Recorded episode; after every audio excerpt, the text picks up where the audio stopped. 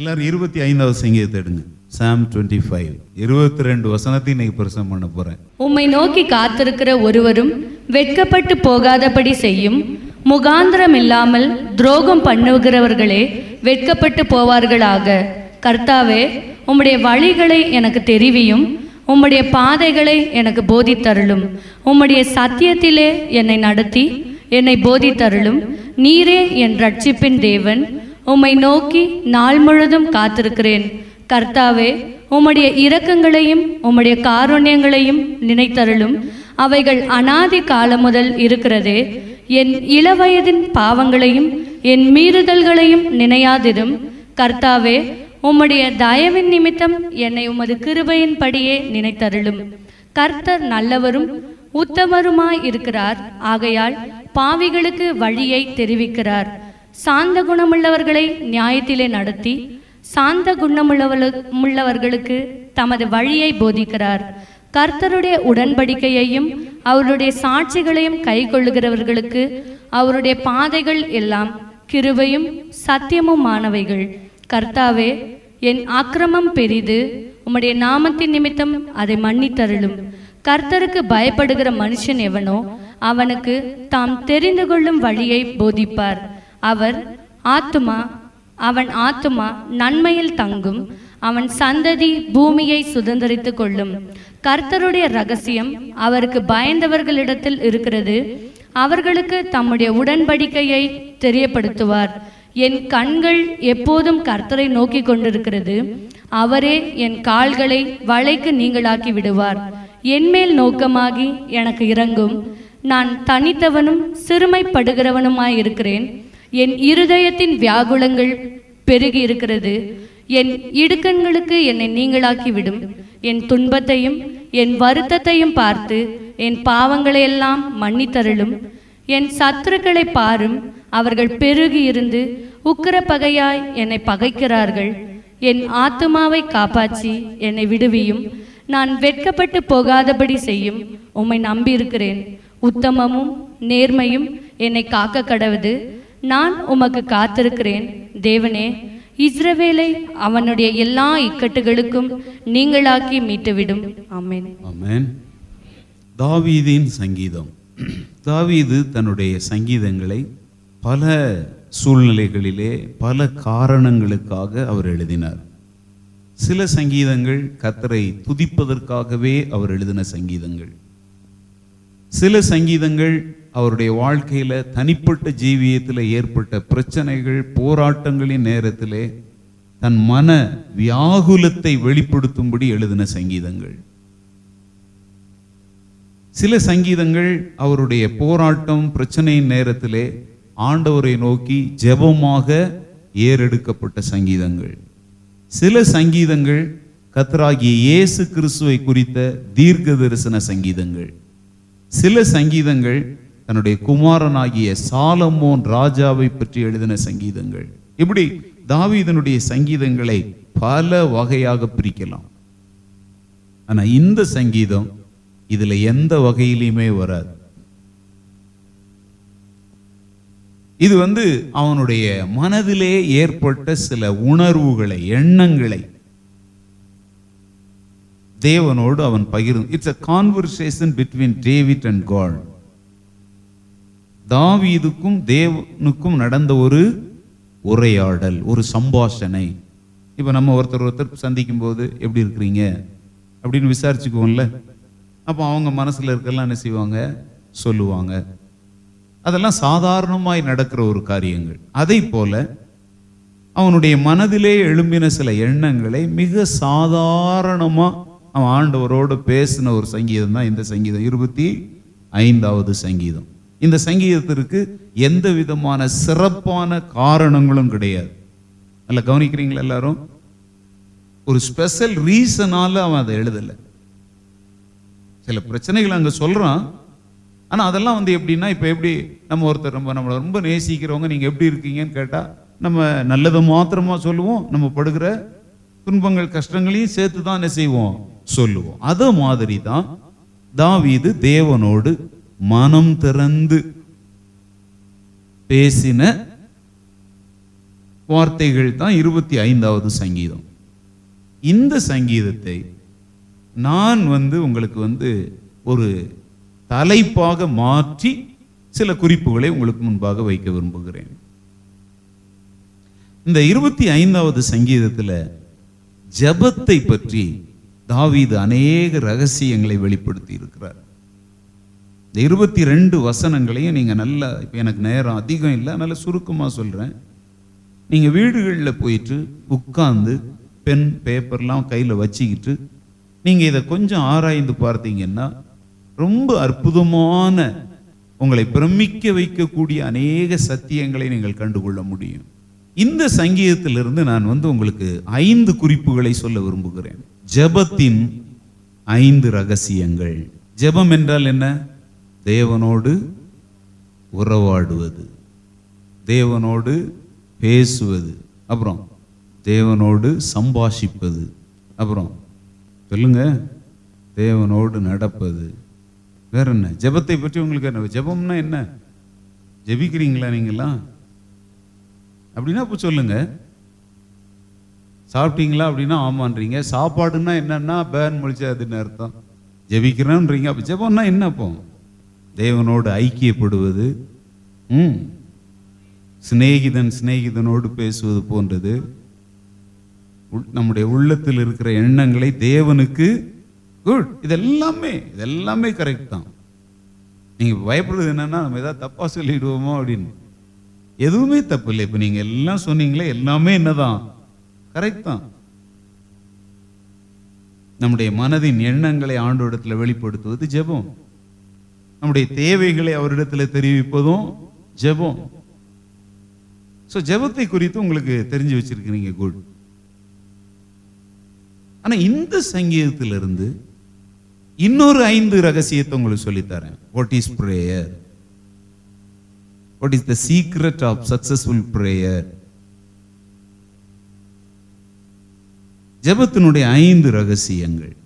முதலாவது காரியம், நீங்க ஒரு வெற்றிகரமான, திருப்திகரமான, மனரம்யமான ஜெப நேரம் உங்களுக்கு இருக்கணும்னா, இன்னைக்கு நிறைய பேருக்கு ஜெபங்கிறது என்ன சொல்லுங்க, ரொம்ப போர் அடிக்கிற நேரம்.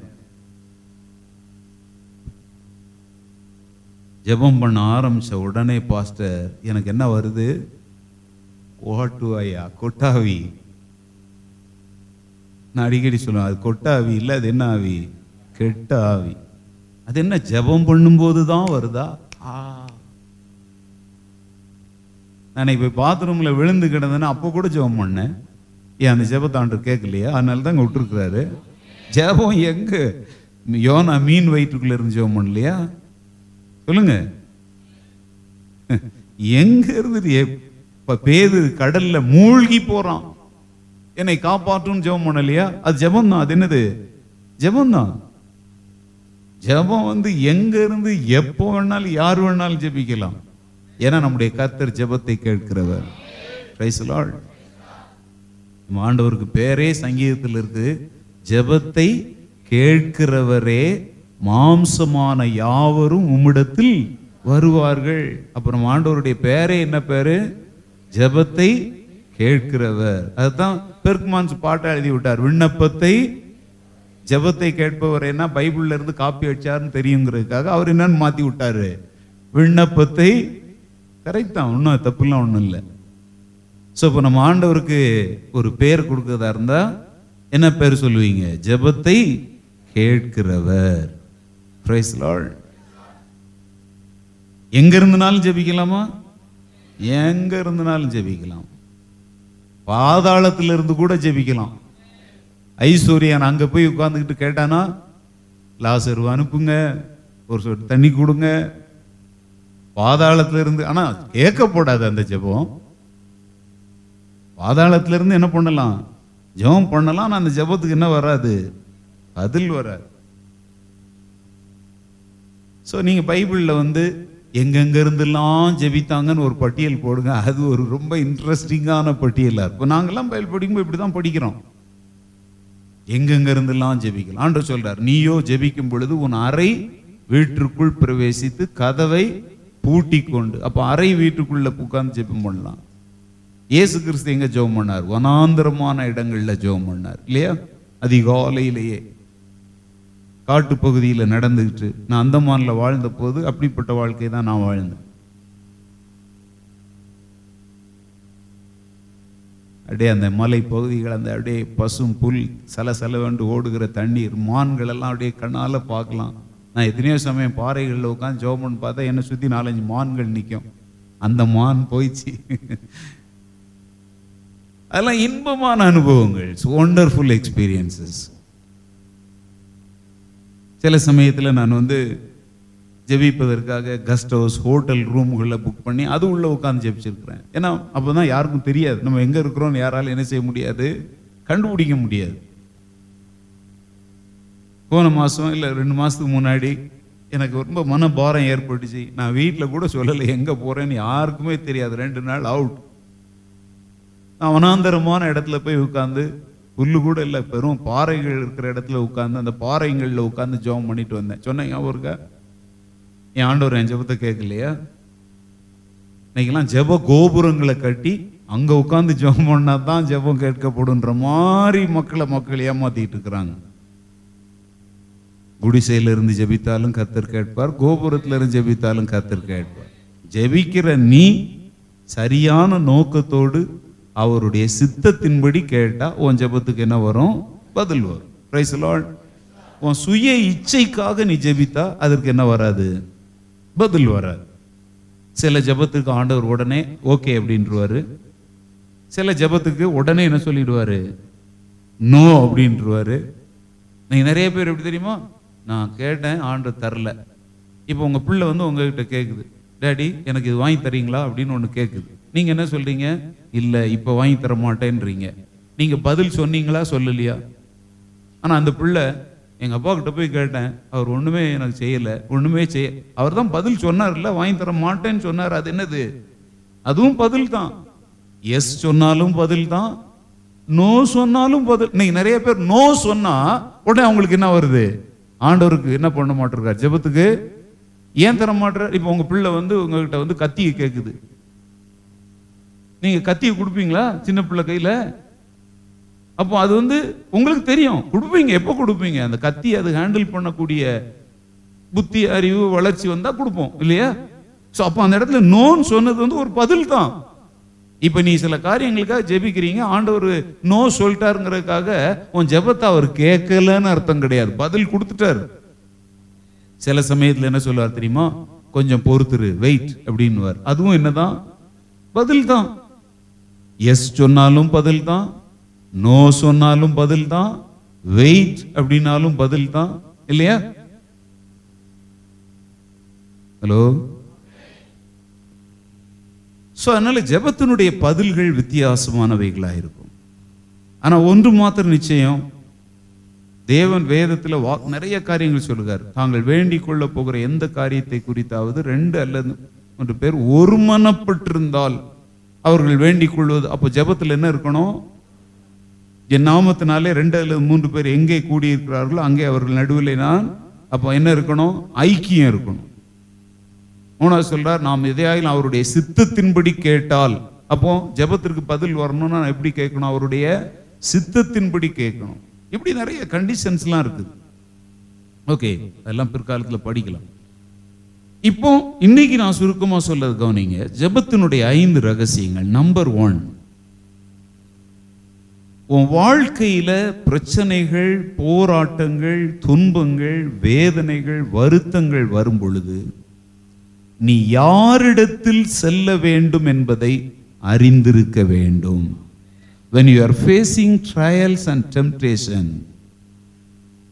you should have a knowledge where to go. This is secret number 1. Where to go?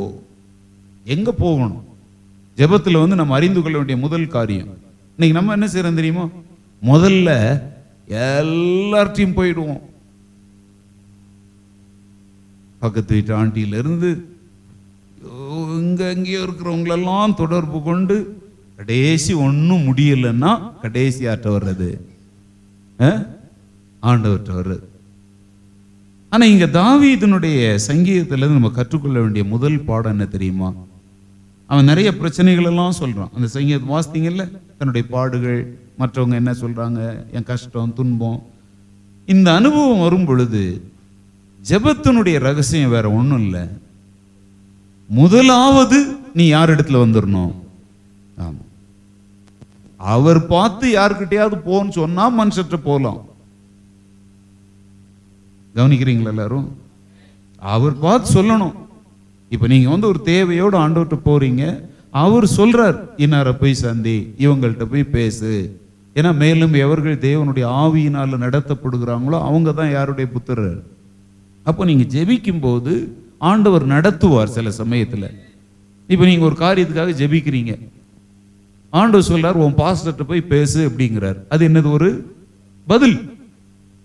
இப்போ பாஸ்டர்கிட்ட போய் பேசுன்னு ஆண்டவர் சொல்லுவார், ஆனால் உங்களுக்கு என்ன சொல்லணுங்கிறதையும் பாஸ்டருக்கு ஆண்டவரே சொல்லி தருவார்.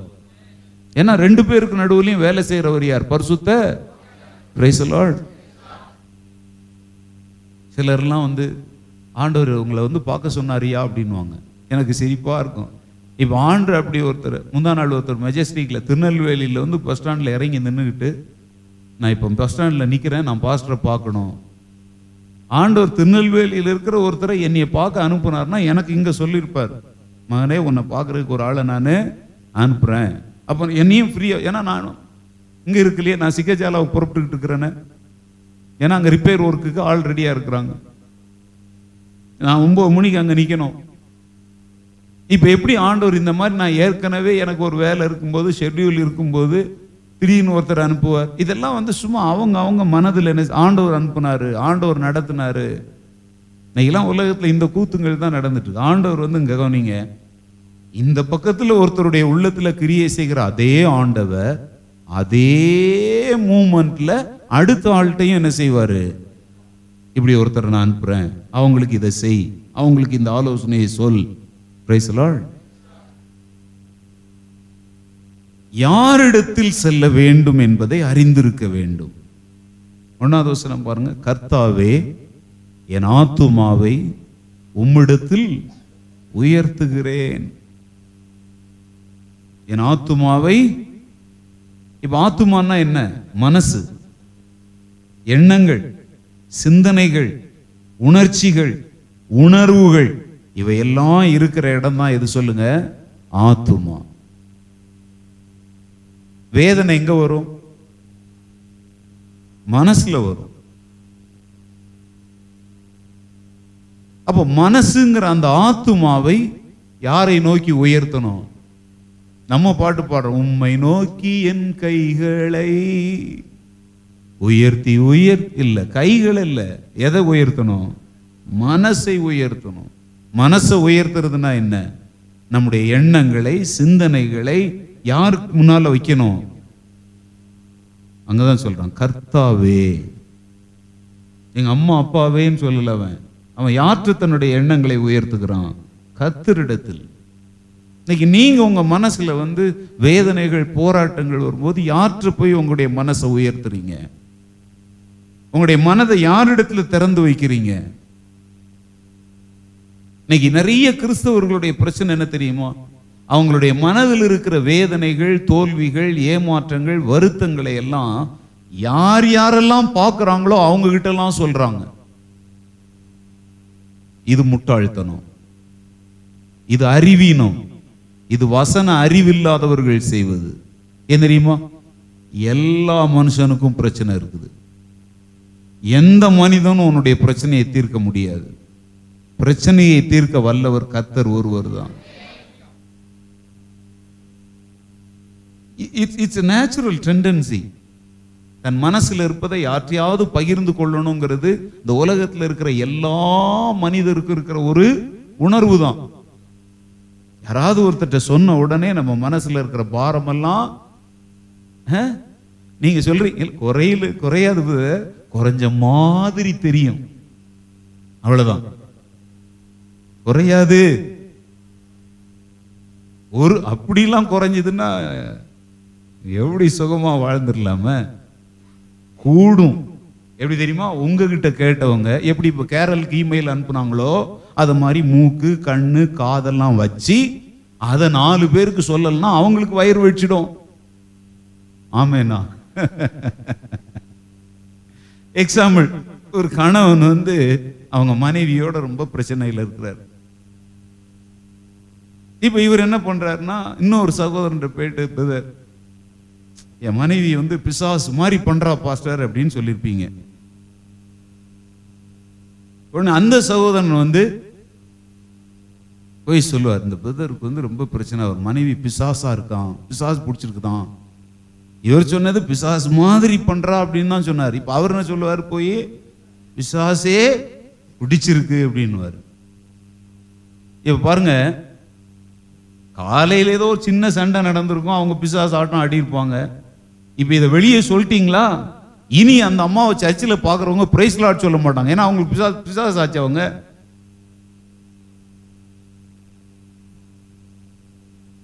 உங்களுடைய வாயாலேயே உங்களுடைய வாழ்க்கையை நீங்கள் அவமானப்படுத்துறீங்க. பிரச்சனை வந்து சாயங்காலத்துக்குள்ளே தீர்ந்து போயிடும். ஆனால் நீங்கள் யாருக்கிட்ட போய் சொன்னீங்களோ அவங்க அந்த பிரச்சனை என்ன செய்ய மாட்டாங்க, விடவே மாட்டாங்க, சொல்லிட்டே இருப்பாங்க.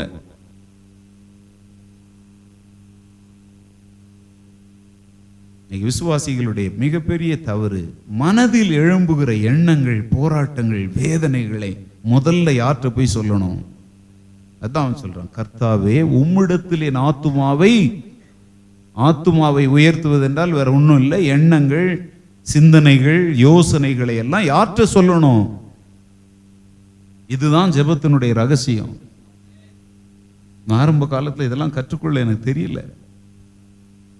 சிலர்கிட்ட வந்து ரொம்ப இவங்கெல்லாம் நமக்காக உயிரே கொடுக்குறவங்க, இவங்க நமக்காக ஜெபத்தில் நம்மளை ரொம்ப தாங்குறவங்கன்னு சொல்லி என்னுடைய மனதின் சில பிரச்சனைகளெல்லாம் பகிர்ந்து கொண்டதனுடைய விலை நான் என்ன கொடுத்துருக்கேன்னு தெரியுமா?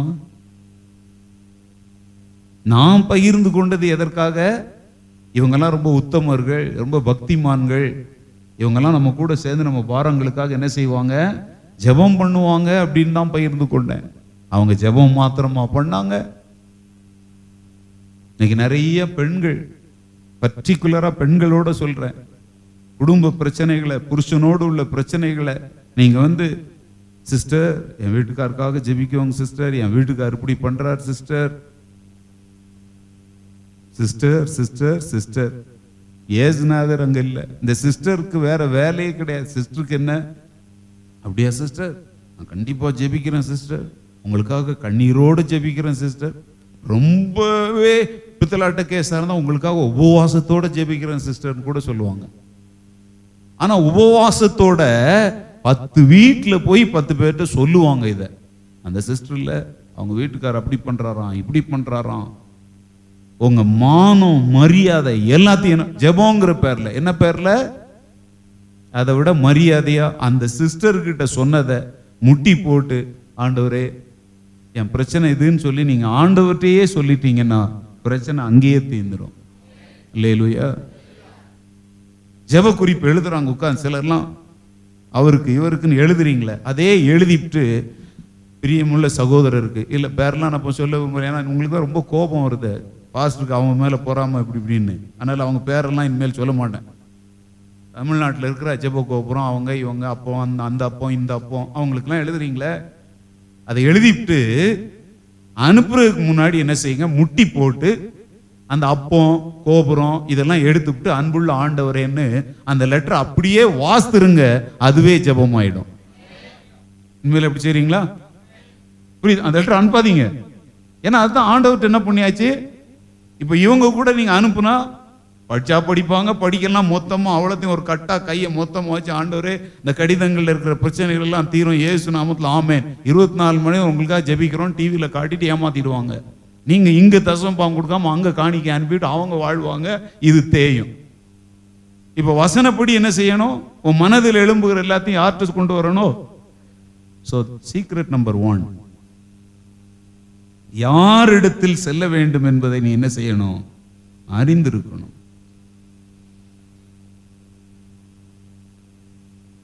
யாரிடத்தில் செல்லணும்? கர்த்தரிடத்தில். இன்னையிலிருந்து செய்வீங்களா? மனைவியின் இடத்துல போய் உடனே சொல்லாதீங்க, கணவன் இடத்துல போய் உடனே சொல்லாதீங்க. பாஸ்டர்ட்ட கூட உடனே ஓடி வராதிங்க. சொந்தக்காரங்க ஊழியர்களிடத்துல கூட உடனே ஓடாதீங்க. உடனே அவசர சிகிச்சைன்னு சொல்றோம்ல, அது உங்க ஆஸ்பத்திரியில் என்ன சொல்லுவீங்க? Emergency unit. எமர்ஜென்சி யூனிட் வந்து எப்பவுமே இயேசுதான். அல்லேலூயா. சோ ஜெபத்தினுடைய emergency unit Jesus number 1. Number 2 20வது வசனம் பாருங்க. என் ஆத்துமாவை காப்பாற்றி என்னை விடுவியும், நான் வெட்கப்பட்டு போகாதபடி செய்யும், உம்மை நம்பி இருக்கிறேன்.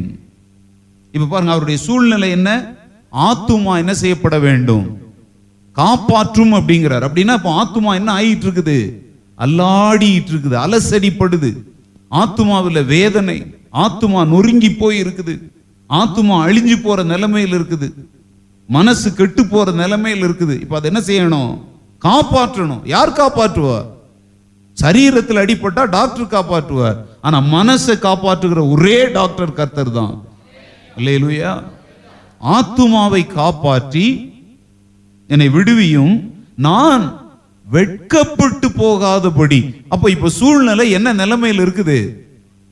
காரணம் தப்பினால் மரணம் சொல்றபடி வெட்கப்பட்டு போற நிலைமையில் இருக்கிறாங்க. சூழ்நிலை எப்படி இருக்குது? வெட்கப்பட்டு போயிடுவோமோ அப்படிங்கிற ஒரு நிலைமையில் இருக்கிறான். அப்ப அவன் என்ன சொல்றான் தெரியுமா? என் ஆத்துமா அழிஞ்சு போற நிலைமையில் இருக்குது, என் வாழ்க்கையின் பிரச்சனைகள் எல்லாம் என்னை அவமானத்திலையும் வெட்கத்திலையும் கொண்டு போய் விட்டுருமோங்கிற நிலைமையில் இருக்கிறேன் அப்படின்னு சொல்லிட்டு, நான் யாரை நம்பி இருக்கிறேன்? உம்மை நம்பி இருக்கிறேன். அல்லேலூயா. அப்ப ஜெபத்தினுடைய 2வது ரகசியம் என்ன தெரியுமா? யாரை நம்பணுங்கிறத நீங்க அறிந்து கொள்ளணும். எல்லாரையும் நம்ப முடியாது. ஆத்துமாவை யாராலையும் காப்பாற்ற முடியாது. உன் வெட்கம் அவமானத்திலிருந்து உன்னை விடுவிக்க யாராலும் முடியாது. உன் முதலாளி சொல்லுவார், உனக்கு ஏதாவது கஷ்டம் ஏன்ட்ட வாப்பா, நான் பார்த்துக்கிறேன்னுவாரு. நீங்க போய் நில்லுங்க, உங்களை பார்ப்பார், ஆனா பிரச்சனையை பார்க்க மாட்டார்.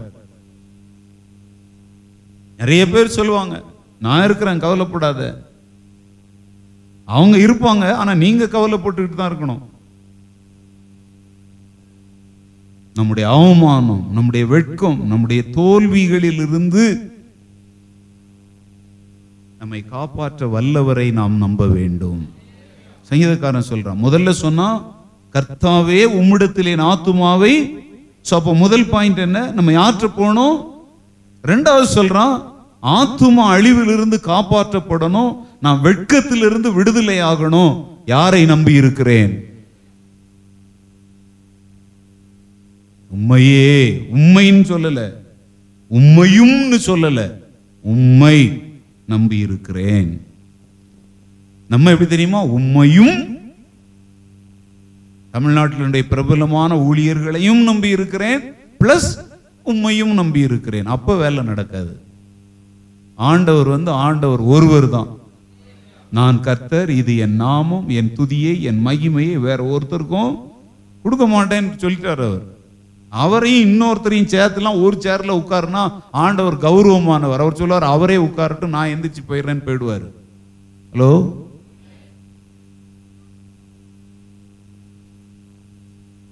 யாரை நம்பணும்? நிறைய இப்ப கர்த்தரை நம்புனா என்னென்ன நடக்கும்? பைபிள்ல நிறைய வசனம். கர்த்தரை நம்பி இருக்கிறவனையோ கிருபை சூழ்ந்து கொள்ளும். கர்த்தரை நம்பி இருக்கிறவர்கள் என்றென்றைக்கு அசைக்கப்படாத சீயோன் பர்வதத்தை போல திடமாயிருப்பார்கள். கர்த்தரை நம்புகிறவனோ செழிப்பான்.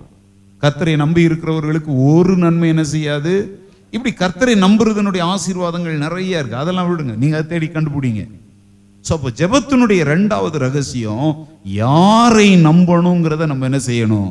அறிந்து கொள்ளணும். 3வது ரகசியம், நிறைய வசனங்கள் அதுக்கு இருக்கு. 4வது வசனம், கர்த்தாவே உம்முடைய வழிகளை எனக்கு, உம்முடைய பாதைகளை எனக்கு சொல்லுங்க. பைபிளை திருப்பி தானே வச்சிருக்கிறீங்க. 4வது வசனம். அடுத்த வசனம் வந்து 7 பாருங்க. என் இள வயதின் பாவங்களையும் என் மீறுதல்களையும் என்ன செய்யாதரும் நினையாதரும். கர்த்தாவே, உம்முடைய தயவு நிமித்தம் உமது கிருபையின்படியே என்னை நினைத்தருளும். 11வது வசனம், கர்த்தாவே என் அக்கிரமம் பெரிது, அதை என்ன செய்யும்? மன்னித்தருளும். 18, என் துன்பத்தையும் என் வருத்தத்தையும் பார்த்து என் பாவங்களை எல்லாம் மன்னித்தருளும். 21, உத்தமமும் நேர்மையும் என்னை. இந்த வசனங்கள் எல்லாம் பாத்தீங்கன்னா ஆண்டவற்றை இவன் ஜெபிக்கிறான், சில காரியங்களை சொல்றான். என்ன சொல்றான் பாருங்க, இப்ப திரும்ப வாங்க 4வது வசனம், உம்முடைய வழிகளை எனக்கு, டீச் மீ யுவர் வேஸ். அடுத்தால சொல்றான் உம்முடைய பாதைகளை எனக்கு. ஏன்னா எனக்கு முன்னாடி நிறைய பேர் வழி காட்டுறாங்க, இதை செய் அதை செய்யும் சொல்றாங்க, இப்படி செஞ்சா நல்லா இருக்கும் அப்படி செஞ்சா நல்லா இருக்கும் சொல்றாங்க.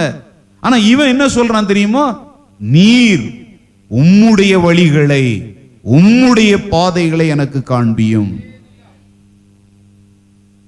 ஏன் முன்னாடி 1000 வழி இருக்கும், அப்பா அம்மா 1000 வழி சொல்லுவாங்க, அண்ணன் தம்பி 1000 வழி சொல்லுவாங்க, நண்பர்கள் 1000 வழி சொல்லுவாங்க, மனசு 1000 வழி சொல்லும், மாம்சம் 1000 வழி சொல்லும், நண்பர்கள் 1000 வழி சொல்லுவாங்க, சாத்தான் 1000 வழி சொல்லுவான். ஆனா ஒரே ஒரு வழி தான் சிறந்தது, கர்த்தர் காண்பிக்கிற வழி. அது மாத்திரம்தான் வெற்றிக்குள்ள நடத்தும். அப்ப ஜெபத்துல வரும் பொழுது உன்னுடைய நோக்கம் என்ன என்பதை நீ அறிந்து கொள்ள வேண்டும். ஜெபத்துல நம்ம வர்ற நோக்கமே என்ன தெரியுமா? என் வழிகளை ஆசீர்வதியும் கேட்பதற்கு அல்ல, உம்முடைய வழிகளை காண்பியும். நான் தவறான வழியில போயிட்டு இருந்தா யாருடைய வழிக்கு வந்துடுறேன்? உம்முடைய வழிக்கு நான் வந்துடுறேன். உம்முடைய நாமத்து நிமித்தம் என்னை நீதியின் பாதைகளிலே நடத்தும். அப்ப ஜெபத்துல நோக்கம் சரியா இருக்கணும். நான் இப்படி நினைச்சிருக்கேன், ஆண்டவரே இது எப்படியாயிலும் நீங்க நிறைவேற்றி தாங்க அப்படிங்கிறது தப்பான ஜெபம். ஆண்டவரே நான் இப்படி நினைச்சிருக்கிறேன், அது உங்களுக்கு சித்தமாயிருந்தா நீங்க நடத்தி தாங்க, உங்க சித்தம் இல்லைன்னா என்ன பண்ணிடுங்க, எடுத்து போட்டுருங்கன்னா அது சரியான ஜெபம். Praise the Lord. அடுத்து 7வது வசனம் சொல்றான், என் பாவங்களை என் மீறுதல்களை என்ன செய்யாதோ. ஆண்டவரே பாவ மன்னிப்பை கேட்கிறான், ஆண்டவருக்கும் தனக்குள்ள உறவை சரிப்படுத்தி கொள்ள பார்க்கிறான். அப்ப அவன் ஜெபத்தினுடைய நோக்கம் சரியா இருந்துச்சா? அடுத்த 11வது வசனம் சொல்றான், என் அக்கிரமம் பெரிது, அதை என்ன பண்ணும்? மன்னியும். 18 என்ன சொல்றான்? என் பாவங்களை மன்னியும். 21 சொல்றான், உத்தமமும் நேர்மையும் என்னை காக்கட்டும். அவன் நோக்கத்தை பாத்தீங்களா? நான் உத்தமமா இருக்க விரும்புகிறேன், நேர்மையா இருக்க விரும்புகிறேன், என்னை அந்த வழிகளிலே காப்பாற்றாண்டவரே, என்னை அதுல பாதுகாத்தருளும். அதெல்லாம் என்ன சொல்றான்? என் வழியில நான் நடக்க விரும்பல, என் பாவங்களை மன்னியும், நான் உத்தமனாயிருக்க உதவி செய்யும், நான் நேர்மை உள்ளவனாயிருக்க உதவி செய்யும். அப்ப ஜெபத்துல வரும் பொழுது இதுதான் ஜெபம், இப்படிப்பட்ட ஜெபங்களை செய்யணும். ஆண்டவரே நான் சாகுற வரைக்கும் உத்தமனாயிருக்க உதவி செய்யும், நானோ என் உத்தமத்திலே. இந்த வருஷத்தினுடைய ஆரம்பத்தில் என்ன வசனம் கேட்டீங்க? நடப்பேன். அப்ப ஜெபத்துல வரும் பொழுது நம்முடைய நோக்கங்கள் சரியானவைகளா என்பதை என்ன செய்யணும்? கவனிக்கணும். 4வது காரியம், 7வது வசனம் பாருங்க, என் இளவயதின் பாவங்களையும் என் மீறுதல்களையும் நினையாதரும் கர்த்தாவே உம்முடைய தயவு நிமித்தம் என்னை உமது கிருபையின்படி என்ன செய்யும். அந்த இடத்துல 2 வார்த்தை சொல்றான், உம்முடைய தயவு, உம்முடைய கிருபை. ஜெபத்தினுடைய 4வது ரகசியம் என்ன தெரியுமா? நீ ஆண்டவரிடத்துல ஜெபிக்க வரும் பொழுது உன்னுடைய நீதி, ஓம் பரிசுத்தம், ஓம் காணிக்க, ஓம் ஊழியம், நீ ஆண்டவருக்காக செய்கிறவைகளின் அடிப்படையில் அல்ல, அவருடைய தயவு அவருடைய கிருபையினாலதான் அவர் உன்னை ஏற்றுக்கொள்கிறார். நம்முடைய நீதிகள் எல்லாம் அழுக்கான கந்தைகள். பரிசேயன் ஜெபம் பண்ணான், ஒருத்தன் ஆயக்காரன் பரிசேயன் ஜெபம் பண்ணான். பரிசேயன் என்ன சொல்றான்? நான் வாரத்துல 2 தரம் உபவாசிக்கிறேன், தசமபாகம் கொடுக்கிறேன், அநியாயக்காரர் அவங்க கூட எல்லாம் நான் நிக்கிறது இல்லை அப்படின்னு தன்னை குறித்து விளம்பரம் பண்ணான். அவன் ஜெபம் கேட்கப்பட்டுச்சா? அதெல்லாம் அவனுடைய கிரியைகள். ஆனா ஆயக்காரன் தூரத்தில் நின்று ஆண்டவரே பாவியாகிய என் மேல் கிருபையாயிரும், ஆண்டவர் சொல்றார், அவன் என்ன ஆக்கப்பட்டான்? நீதிமான் ஆக்கப்பட்டான். அப்ப ஜபத்துல வரும் பொழுது நான் அப்படி செஞ்ச ஆண்டவரே, நான் இப்படி செஞ்ச ஆண்டவரே, இந்த மாசம் நான் தசமபாகம் கொடுத்துட்டேன் ஆண்டவரே. போன வாரம் ஒருத்தங்க கேட்டோம்னு சொன்னாங்க, நான் தசமபாகம் வந்து நான் போட்டேன் பாஸ்டர், எனக்கு நான் இதெல்லாம் பற்றி கவலைப்படுறதுல. அவங்க என்கிட்ட வந்து சொன்னதுக்காகவே நான் இன்னைக்கு ஆஃபீஸில் வந்து இன்னார் வந்து இவ்வளோ தசமபாகம் போட்டேன்னு என்கிட்ட சொன்னாங்க, போட்டிருக்காங்களான்னு கொஞ்சம் செக் பண்ணி பாருங்க அப்படின்னா போடவே இல்லை. இது எதுக்கு? இந்த சும்மா வாய வச்சுக்கிட்டு இருந்தேன்னா பேராவது கிடைச்சிருக்கும்ல. இப்போ அவங்க வந்து சொன்னதுனால நான் இதுவரைக்கும் இந்த சேர்ச்சி ஆரம்பிச்சு இப்படிலாம் நான் செக் பண்ணதில்லை, இவங்க இப்படி சொன்னாங்களே, இப்போ இதில் ஏதோ சம்திங் இருக்குது, அதனால ஏன் புத்தி சும்மா இருக்குல்ல. உடனே இவங்க வந்து கம்ப்யூட்டரை செக் பண்ணா அப்படி பேரே இல்லை. வாயை மூடிக்கிட்டு இருந்தா உன் பேரையாவது காப்பாற்றலாம். உன் நீதியெல்லாம் அறிக்கை செய்யாத, நீ கொடுத்தாலும் கர்த்தருக்காக கொடுக்குற, கொடுக்கலனாலும் எனக்கு வேற யாரையாவது கொண்டு ஆண்டவர் கொடுப்பார். ஏன் பெருமை அடிக்கிற? இப்ப நீ பெருமை அடிச்சதுனால இப்ப என்ன போச்சு? என்கிட்ட மாட்டிக்கிட்டியா? இப்ப நீ பொய்க்காரன்னு தெரிஞ்சு போச்சா? இனிமேல் நீ எது சொன்னாலும் இவன் அண்டை புழுங்கன்னு எனக்கு தெரிஞ்சிருமா? நீ சொல்றதை இனிமேல் நான் என்ன செய்ய மாட்டேன், நம்ப மாட்டேன். அப்போ சொந்த நீதியை குறித்து மேன்மை பாராட்டுறவங்க என்ன ஆயிடுவாங்க? வெக்கப்பட்டு போயிடுவாங்க. சோ அப்ப ஜெபத்துல நீ வரும் பொழுது நீ எதன் அடிப்படையில் ஏற்றுக்கொள்ளப்படுகிறாய்? கர்த்தருடைய தயவு, அவருடைய கிருபையினாலதான் நீ ஏற்றுக்கொள்ளப்படுகிறாய். அல்லேலூயா. ஜெபத்துல நீ ஆண்டவற்றை எதை கேட்டாலும் சரி, நீ கொடுத்த காணிக்கைய மனசுல வச்சுக்கிட்டு ஜெபிக்காத, நீ கோயிலுக்கு வந்ததெல்லாம் மனசுல வச்சுக்கிட்டு ஜெபிக்காத, நீ ஊழியம் செய்ததெல்லாம் மனசுல வச்சுக்கிட்டு ஜெபிக்காத. நீ எதையாவது ஆண்டவரிடத்துல கேட்கணும்னா, ஆண்டவரே உம்முடைய தயவு, உம்முடைய கிருபையினாலே என் நிலைமையை பாரும். ஆமென். Praise the Lord. சுய நீதியை மேன்மை பாராட்டாதீங்க. நேரம் ஆயிடுச்சு. அடுத்த காரியம் 9வது வசனம், சாந்த குணம் உள்ளவர்களை நியாயத்திலே நடத்தி சாந்த குணம் உள்ளவர்களுக்கு தமது வழியை என்ன செய்கிறார்? என்ன செய்கிறார்? இவன் கேட்டானா 4வது வசனத்துல, உம்முடைய வழிகளை எனக்கு தெரிவியும், உம்முடைய பாதைகளை எனக்கு போதித்தருளும். ஜெபித்தானா? இப்ப இந்த வசனத்துல என்ன சொல்றான்? சாந்த குணம் உள்ளவர்களுக்கு தமது வழியை என்ன செய்கிறார்? போதிக்கிறார். முதல்ல என்ன கேட்டான்? போதியும்னு கேட்டான். இப்ப என்ன சொல்றான் அப்படின்னா, அவன் ஜெபத்தை ஆண்டவர் என்ன பண்ணிட்டாரு? கேட்டார். அல்லேலூயா. ஜெபம் செயல்படுகிறது என்பதை அறிந்து கொள்ளுங்கள். சும்மா நம்ம ஏதோ கண்ணை மூடி ஏதோ சொல்லிட்டு போறோம், என்னவோ நடக்கும். குருட்டாம் போக்குல குருட்டு பூனை விட்டத்துல பாஞ்சதுங்கிறது இல்ல ஜெபம், குறி வைத்து எடுப்பது தான் ஜெபம். வழியை போதியும் ஜெபித்தான். இங்க அவனே சொல்றான், கர்த்தர் வழியை என்ன செய்கிறார்? போதிக்கிறார். அல்லேலூயா. 8வது வசனம் பாருங்க, கர்த்தர் நல்லவரும் உத்தமருமாய் இருக்கிறார், ஆகையால் பாவிகளுக்கு வழியை.